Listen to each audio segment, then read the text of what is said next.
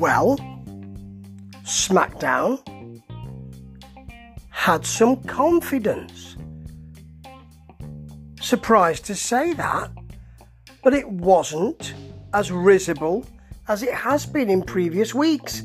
It looked like they knew where they were going.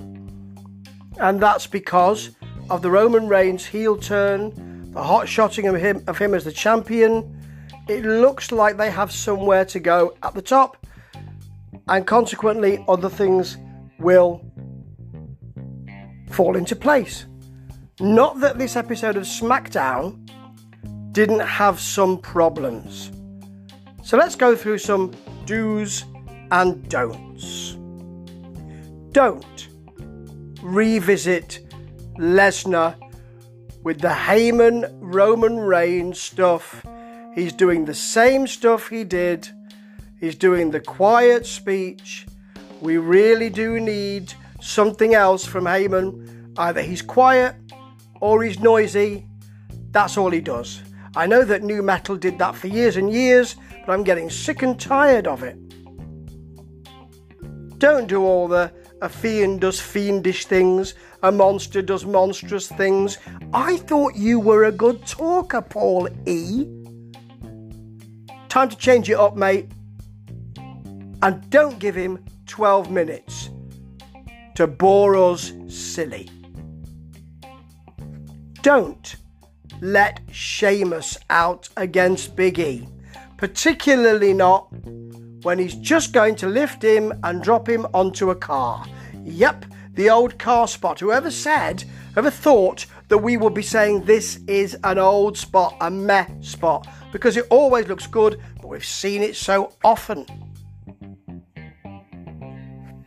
Do replay Jax and Baszler, your champions, versus Banks and Bayley. This was the match of the night and one of the only matches in a two hour period, it seemed to me. But it was great. Baszler and Jax, who didn't seem to be on the same page, when they won these titles, that payback, did a stereo, did a stereo grab by the ankles and smash round into the barricades spot. That looked so good. Banks hit a Meteora beautifully and there was fantastic back and forth in this. Jax spent a lot of time outside, um, and so Baszler was attacked and brutalised. Good elbow off the top from Bayley. Banks botched a double knee spot into the corner post, and so Baszler came back. She held on and came back. She worked on them, she stomped them. Banks sold a stomp so well, and then Jax came back. But Banks then kept going. It told a really good story, this. The resilience of these people. And eventually, Jax, Jax hit a crossbody off the top, which was great to see. A woman of her size coming off the top to retain. It was a great match, well told. And do allow Bayley to turn on Banks. It's about time. I love Bayley as a cocky heel. I like Banks, but she's very corporate. She's very one, two, three. She's very what they'd like. And Banks has something indefinable, something special. Or rather, Bayley does. So I'm getting them mixed up already, but now that won't be possible because Bayley will be pushed even further, and I can't wait to see her have even more of her moments in the sun. Roman, do call out Brock Lesnar with a show up and win t shirt because you gotta show up to win. But he only did it when Lesnar's out of contract. I'm sure he'll be looking over his shoulder as well when he's going to the car every night. Don't have a number one contenders match with Shameless Sheamus, Riddle, Corbin, and Jey Uso injected into that match. Number one contenders for what? Mid card mediocrity? However, this match worked very well when they got to it. It started before the bell. Then we got a Firefly Funhouse segment and a Nikki Cross and Alexa Bliss segment.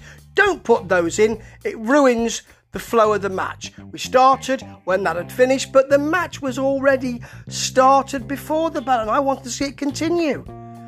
It had great fast paced action. They missed a Riddle kick because on the outside they were too close to the camera. Also, Sheamus at one point sat up after a Riddle move to take the next and just shuffled along a bit as if it didn't really mean anything and he was at home on the sofa. Don't do that, Shameless. Do let Riddle give us submission moves. And Shameless actually sold these well. And lifting him up um, from that move showed his power. That was very nice. Do let Sheamus and Riddle on the outside helping each other. Look up to see Jey Uso flying onto them. Lovely moment, captured well by the camera. And also, do finally fight among the screens. Throw people about among the screens, that's great. But finally, don't let Jey Uso win out of nowhere just so you can hotshot Reigns. Doesn't need that. We were expecting Reigns to turn heel for months. He now has. He's someone you can depend on at the top of the roster. And you don't need to bring his cousin in to fight against each other next week for the Universal title to push him. That shows that you're not so sure. That shows weakness. In a program that actually had some strengths and actually had some consistency and actually had somewhere to go. Tonight's SmackDown gets a Ramble rating of three and a half out of five. Oh, do you know what? I'll give it four out of five because there were some good matches on this card. And it did seem as though we were in good hands. It had some impetus and some energy. And that's been lacking seriously in the last few months. Let's see what they do with Reigns, but leave him alone to do his work. Don't try and tinker. And if you think that the WWE can do that, I've got a bridge you can buy. Ta ta.